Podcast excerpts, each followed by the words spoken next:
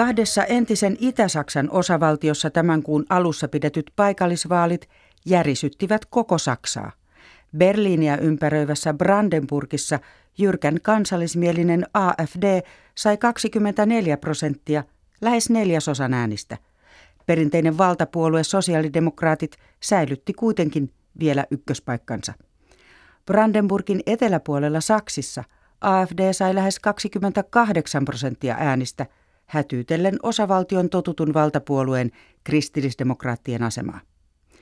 Mikä on vaalituloksen merkitys Saksalle ja mitä se kertoo laajemmin Euroopan muutoksesta, tätä pohdimme nyt maailmanpolitiikan arkipäivää ohjelmassa.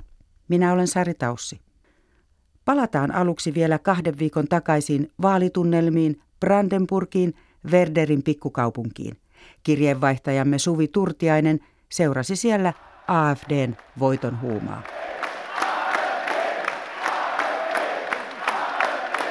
Viimeistään nyt tämä kirjainyhdistelmä AFD on Saksassa kaikkien huulilla. AFD on lyhenne sanoista Alternative für Deutschland eli vaihtoehto Saksalle. AFD on maahanmuuttovastainen nationalistipuolue, joka parhaillaan mullistaa Saksan politiikkaa uuteen uskoon. Sunnuntaina ensimmäisenä päivänä syyskuuta AFD sai hurjan vaalivoiton. Se nousi toiseksi suurimmaksi puolueeksi itäisen Saksan osavaltiovaaleissa Brandenburgissa ja Saksissa – Molemmat ovat aiemmin DDRään kuuluneita alueita.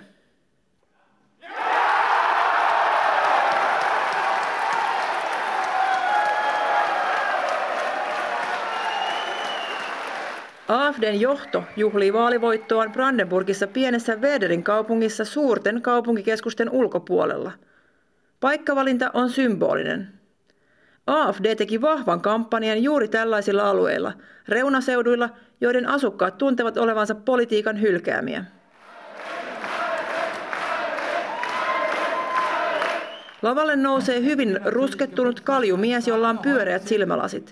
Hän on Andreas Kalpitz, AFDn johtohahmo Brandenburgissa. AfD um zu bleiben. Es wird keine Politik möglich sein. AFD on tullut jäädäkseen. Politiikkaa ei voi tehdä enää ilman meitä, Kalpits julistaa vaalivalvojaisissa. Kannattajat hurraavat. Saksassa muut puolueet ovat tähän asti kieltäytyneet yhteistyöstä AFDn kanssa niin liittovaltion tasolla kuin osavaltioparlamenteissa. Muut puolueet pitävät sitä liian radikaalina ja jopa demokratiavastaisena. Brandenburgin AFD-johtajalla Kalpitsilla on pitkä menneisyys radikaaleissa äärioikeistopiireissä. Lavalla hänen vieressään seisoo toinen kiistanalainen AFDn johtohahmo. Solakkamies on Björn Höcke. Hänet tunnetaan AFDn radikaalin nationalistisiiven niin kutsutun Der Flügelin johtohahmona. Tämä radikaali siipi on Saksan sisäisen tiedustelun tarkkailussa sen demokratiaa ja jakamatonta ihmisarvoa loukkaavien ulostulojen vuoksi. Höcken mukaan vaalivoitto itäisessä Saksassa on vasta alkua. Wir sind die neue junge Volkspartei des Ostens und wir wollen so schnell wie möglich die neue junge Volkspartei ganz Deutschlands werden. Nyt olemme uusi kansanpuolue idässä. Seuraavaksi aiomme nousta uudeksi kansanpuolueeksi kaikkialla Saksassa, Hökke sanoo häntä ympäröiville toimittajille. Saksan poliittinen kenttä on sirpaloitumassa. Samaan aikaan huolena on alueiden jakautuminen entistä selvemmin kukoistaviin kaupunkikeskuksiin ja taantuviin reuna-alueisiin. Juuri näillä taantuvilla alueilla AFD on nosteessa.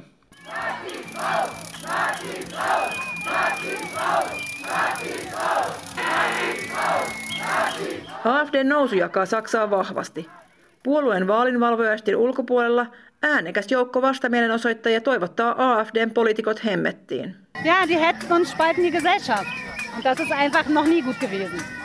Heidän levittämänsä viha jakaa yhteiskuntaa, mikä ei ole koskaan ollut hyvä asia, mielenosoitukseen osallistunut paikallinen asukas sanoo.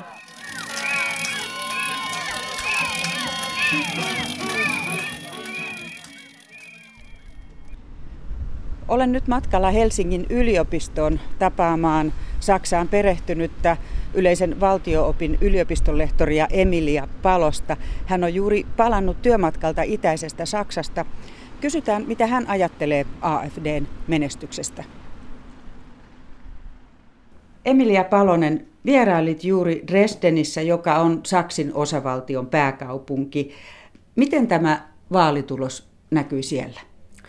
Dresdenistä lähti liikkeelle tällainen Pegida-kansanliike, joka on äärioikeistolainen ja tuottaa tämmöisiä tapaamisia, mielenosoituksia viikoittain yhäkin Dresdenissä. Tämä on nykyään koko Saksan laajuinen liike, mutta Dresdenissä he vielä viikoittain kokoontuvat ja tämä pysäyttää koko ratikkaliikenteen käytännössä ja ää, siellä vasta mielenosoitus, joka on sitten antifasistinen ää, mielenosoitus, että he, he on niin kuin läsnä jatkuvasti tässä niin kuin arjessa. Mm. Ja ää, koska AFD on, on kuitenkin myös oikeistolainen, radikaali oikeistolainen puolue, jolla, jolla on hyvin ää, vankka käsitys muun muassa maahanmuuttoon liittyen ja siitä, että kuka on ää, saksalainen, niin tämä liittyy, liittyvät toisiinsa. Eli kuohuttaako tämä vaalitulos sitten niin paljon siellä mieliä? kyllähän siellä myös äh, vihreät menestyivät erittäin hyvin, että, että siellä saatiin äh, vihreä ehdokas läpi ihan, ihan suoraan äh, yhdestä yliopiston lähellä olevasta äänestysalueesta ja ylipäänsä vihreiden tulos on, on sekä Saksissa että Brandenburgissa ollut erittäin hyvä ja jopa historiallinen. Eli uusia puolueita tulee kentälle. Brandenburgissakin tulee niin tämmöinen Freiwähler sai yli 5 prosentin äänikynnyksen ja sitä kautta pääsi edustajahuoneeseen.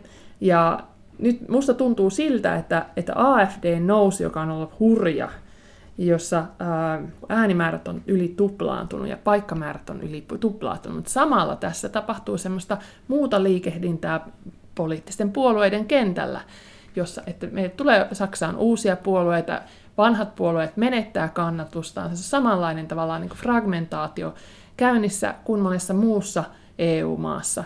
Ja äh, tässä on nyt kiinnostavaa, että nämä suuret puolueet molemmissa osavaltioista kuitenkin pitivät pintansa niin sanotusti ja äh, säilyivät suurimpina puolueina. Äh, AFD jää siis oppositioon tällä vaalikaudella. Tietenkin saa nähdä, että miten sitten käy sen jälkeen, Uh, mutta esimerkiksi Saksissa sitten tätä tämmöistä Kenia-koalitiota on, on nyt neuvoteltu, musta-puna-vihreää koalitio. Ja tämä on hyvin kiinnostavaa myös sitten näiden vihreiden näkökulmasta, että, että he tuovat mielestään uutta politiikan kentälle, mutta voivatko he tuoda uutta, jos he liittoutuvat näiden vanhojen kanssa? E-, eli Kyllä. on todella kiinnostava viisivuotinen kausi edessä.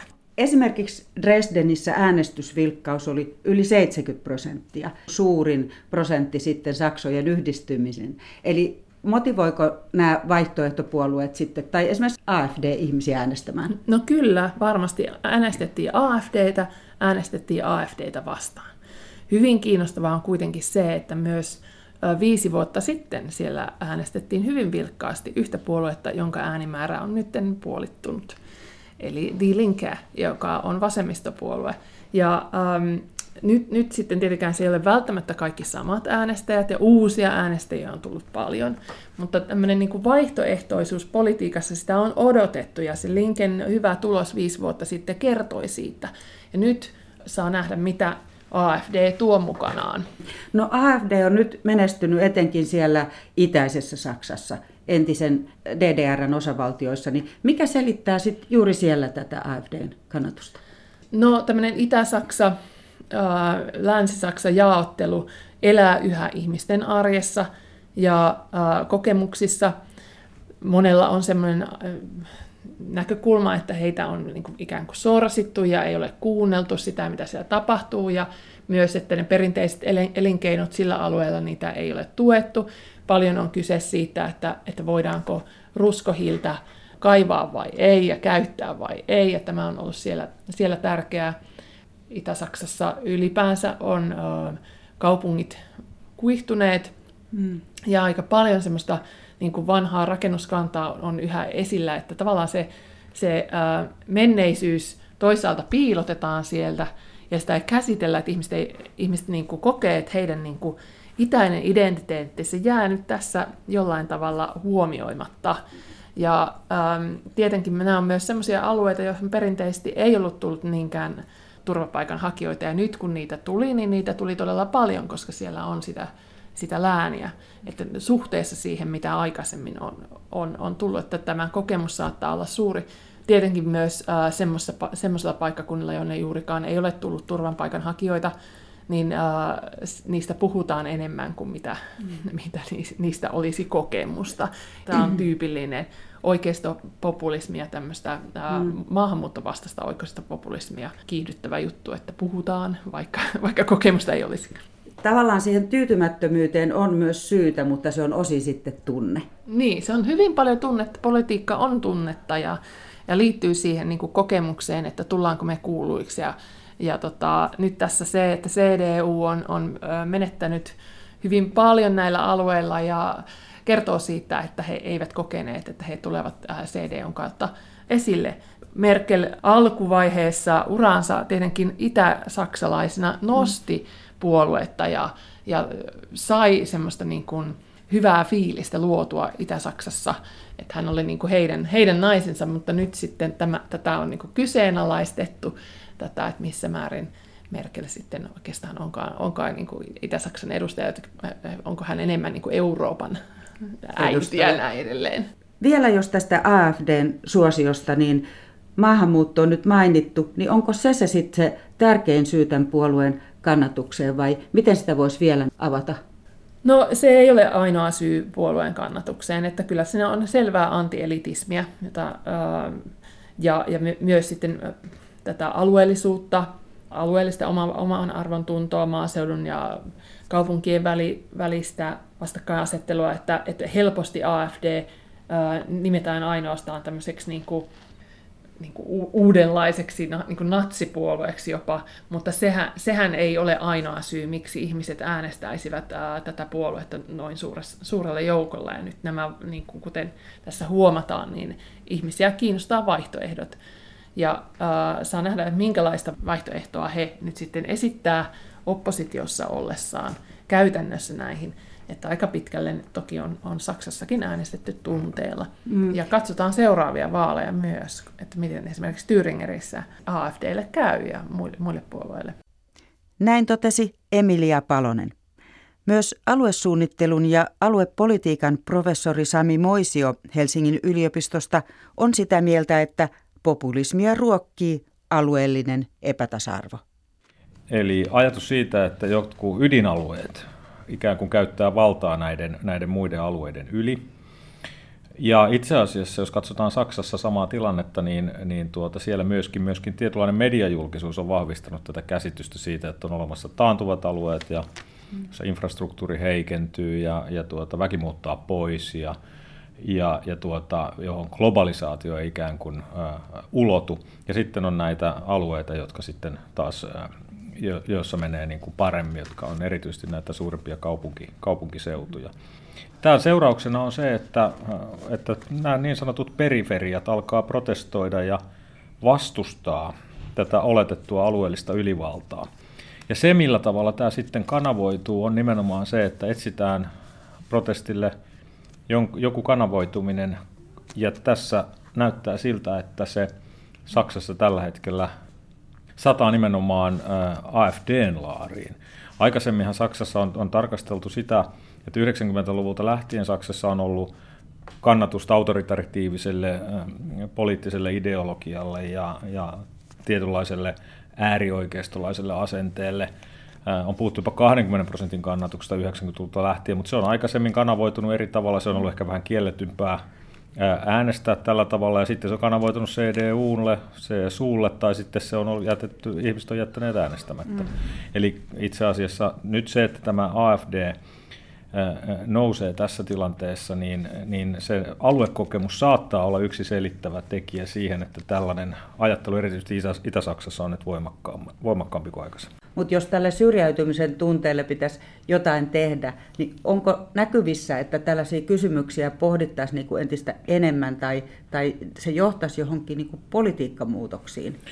yleisesti Euroopassa esimerkiksi. Aivan, aivan varmasti, aivan varmasti tämä, näin, näin tässä tulee käymään. Eli niin Saksassa kuin Ranskassa kuin äh, Itävallassa kuin todennäköisesti myöskin Suomessa, jossa tämä ilmiö ei ole vielä näin, äh, tämä kollektiivitason aluekysymys ei ole ehkä niin voimakas kuin vielä kuin muualla, niin, niin tähän, tähän tullaan heräämään. Euroopan unionin tasolla on jo, on jo pantu merkille se, että tarvitaan unionin tason politiikkaa sen sen turvaamiseksi, että alueellinen eriytyminen ei, ei etene.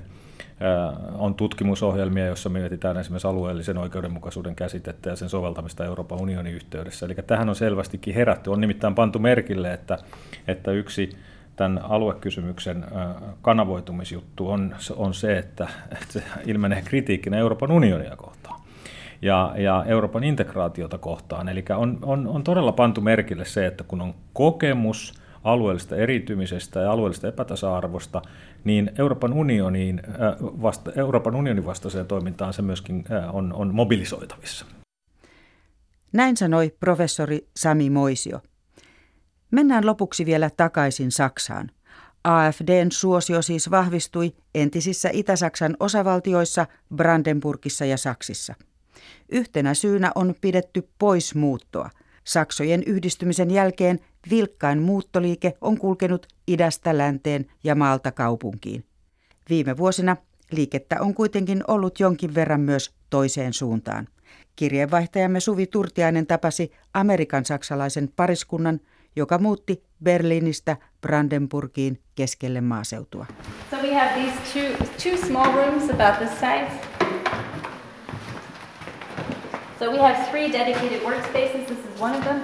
The other one on this side is about the same. Lautalattiat narisevat, kun Julian Becker esittelee vanhaan kartanoon kunnostettuja työtiloja. Suurissa huoneissa istuu siellä täällä ihmisiä läppärin taakse kumartuneina. Aulassa roikkuu diskopallo ja ilmoitus aamujoogasta. Work, so we want to make it, I mean, people need food to think, so it, we make that easy. Um, some people really need coffee to think. Kartano sijaitsee Brandenburgin osavaltiossa noin 100 kilometriä Berliinistä länteen. DDRn aikaan tässä rakennuksessa asui sodan jälkeen muualta Euroopasta pakkosiirrettyjä saksalaispakolaisia – nyt kartano on saanut uuden elämän yhteisöllisenä työtilana. Coconut is, well, it stands for community and concentrated work in nature. And Paikan nimi Coconut tarkoittaa yhteisöä ja töihin keskittymistä luonnon keskellä. Ihmiset tulevat tänne tekemään omia projektejaan, mutta olemaan samalla muiden seurassa. Becker on kotoisin Yhdysvalloista, mutta kotimaa on nyt Saksa. Hänen liikeideensä taustalla vaikuttaa työelämän muutos. Työsuhteet hajoavat yhä useammin freelance-silpuksi ja nettiyhteys mahdollistaa etäpäivät missä tahansa. Vastaavia yhteisöllisiä toimistoja ovatkin jo länsimaiset suurkaupungit täynnä. Mutta Beckerin paikka sijaitsee Kleinklienin pikkukylässä Brandenburgin maaseudulla. Sen vuoksi konsepti on vallankumouksellinen. Becker yrittää nimittäin tuoda suurkaupunkien läppärikansan keskelle maaseutua. Hänen toinen tavoitteensa on herättää hiljalleen kuihtuva maaseutu jälleen eloon. Well, it's a village of just about 50 people, so it's very small. And when we came, there was no public space, so we are now open and we are a public space. Tässä um, kylässä asuu noin 50 ihmistä, eli se on todella pieni. Kun me tulimme tänne, täällä ei ollut yhtään avointa julkista tilaa. Nyt tämä meidän paikkamme toimii kylän julkisena kokoontumispaikkana. Kokonatin tiloissa pidetään kyläyhdistyksen kokoukset ja kyläjuhlat. Syyskuun alun osavaltiovaaleissa se toimi myös paikallisena äänestyspaikkana. Vanhassa kartanossa kohtaavat nyt ympäri maailmaa saapuvat läppärityöläiset ja paikalliset kyläläiset. Kohtaamiset eivät ole aina helppoja. Um, it's kind of that classic city country thing, so it's just very different lifestyle different jokes, different ways of socializing. Um, Kaupunkien ja maaseudun eron huomaa. Elämäntyyli on erilainen, vitsit ovat erilaisia ja tapa puhua muille on erilainen. Ihmisten sekoittaminen ei ole aina niin helppoa kuin toivoisi, Becker sanoo. Saksa havahtui samantapaiseen kaupunkien ja maaseudun jakoon kuin Julian Becker syyskuun osavaltiovaalien jälkeen. Brandenburgissa moni kylä elää kirjaimellisesti ilman yhteyttä muuhun maailmaan – Netti toimii huonosti ja matkapuhelinverkossa on lukuisia katvealueita. Myös Becker puolisoinen yritti avata ensin kokonatin toisessa brandenburgilaisessa kunnassa. During the five months of setup, we tried to get the internet there and it just didn't work. He yrittivät viisi kuukautta saada nettiyhteyttä toimimaan, mutta turhaan. Lopulta heidän piti etsiä uusi paikka ja he päätyivät tänne Kleinklienin kylään. Osavaltiovaalien yhteydessä tehdyn kyselyn mukaan tunne toisen luokan kansalaisuudesta oli erityisen vahva AFDn tukijoiden joukossa. If you look at, at like recent elections and results of, of bigger decisions made by, by votes um, all over the world, you'll see people in the countryside often feel left behind. Nämä viime vaalit ja myös ihmisten äänestyspäätökset muualla maailmassa osoittavat sen, että maaseudun ihmiset tuntevat, että heidät on unohdettu. Juuri sen vuoksi haluamme tehdä paljon tämän alueen hyväksi ja yhdessä naapureidemme kanssa, Böcker sanoo. Because we want to be a part of helping people to feel connected, to feel that there is a way for them to, to be a part of of what's happening in the world. Tavoitteemme on saada ihmiset tuntemaan, että heihin ollaan yhteydessä ja että he ovat osa sitä, mitä maailmassa tällä hetkellä tapahtuu. Lähdemme ulos kartanon päärakennuksesta. Becker kertoo, että he päätyivät Klein Glienin kylään maatalousmessujen kautta. He esittelevät messuilla liikeideansa ja kylää ympäröivän alueen edustaja tarttui siihen. They found us. It was the mayor or some...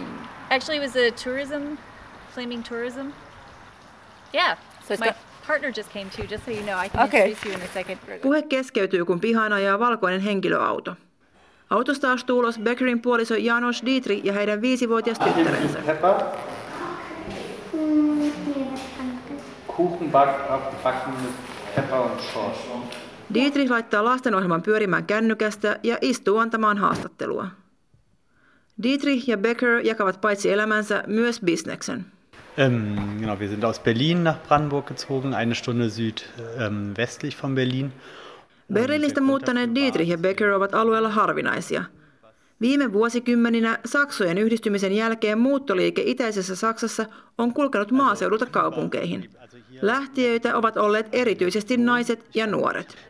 Gibt es letztendlich fast niemand, also die Gruppe zwischen 20 und 40 ist eigentlich nicht existent. Tällä alueella tai ainakin meidän kylässä ei yksinkertaisesti ole enää ihmisiä 20 ja 40 ikävuoden välillä. Itse olen 41-vuotias ja yksi nuorimmista, Dietrich sanoo. Hän sanoo nuorten puuttumisen vaikuttavan suoraan paikallisten mielialaan. Nuorten mukana on lähtenyt tulevaisuus ja tilalle on tullut pelko. Dietrichin mukaan poismuutto saattaa olla yksi syy AFDn suosioon nimenomaan täällä aiemmin DDRn kuuluneella alueella. in, in, in Ostdeutschland einfach Orte, die, ähm, wo sehr viele Menschen weggegangen sind, wo irgendeine ganze Nachwendegeneration fehlt. Täältä puuttuu kokonainen Saksojen yhdistymisen jälkeen syntynyt sukupolvi. Se on jättänyt jälkeensä trauman, kun yhden sukupolven edustajia ei ole, Dietrich sanoo. Pariskunta kuitenkin uskoo suunnan olevan kääntymässä. Ja, ich glaube schon, da gibt es einen Trend, aber äh, dafür muss es die richtigen Rahmenbedingungen geben. Also Dietrichin mukaan voidaan puhua jo uudenlaista muuttotrendistä, mutta maaseudulle voi muuttaa vain, jos perusedellytykset ovat kunnossa. Tarvitaan päiväkotipaikkoja, edes jonkinlainen joukkoliikenne ja toimiva nettiyhteys. Lisäksi tarvitaan ihmisiä, jotka näyttävät esimerkkiä. Brandenburgin muuttavat berliiniläiset hakeutuvat maaseudulla paikkoihin, joihin on jo kotiutunut muita entisiä kaupunkilaisia. Myös kokonaatista on muodostunut tällainen solmukohta. Ähm, letztendlich hier in, in die Region gezogen sind. Jetzt gar nicht unbedingt, weil Coconut so der super hippe, tolle Coworking Space ist, sondern einfach, weil Leute... Muutama entinen asiakkaamme on jäänyt alueelle asumaan, Dietrich kertoo. Kaikkien ei tarvitse pendelöidä Berliinin töihin, vaan osa työllistää itsensä uudella kotiseudullaan itse kehittämillään projekteilla. Tähän Suvi Turtiaisen juttuun päättyy tämänkertainen maailmanpolitiikan arkipäivää ohjelma.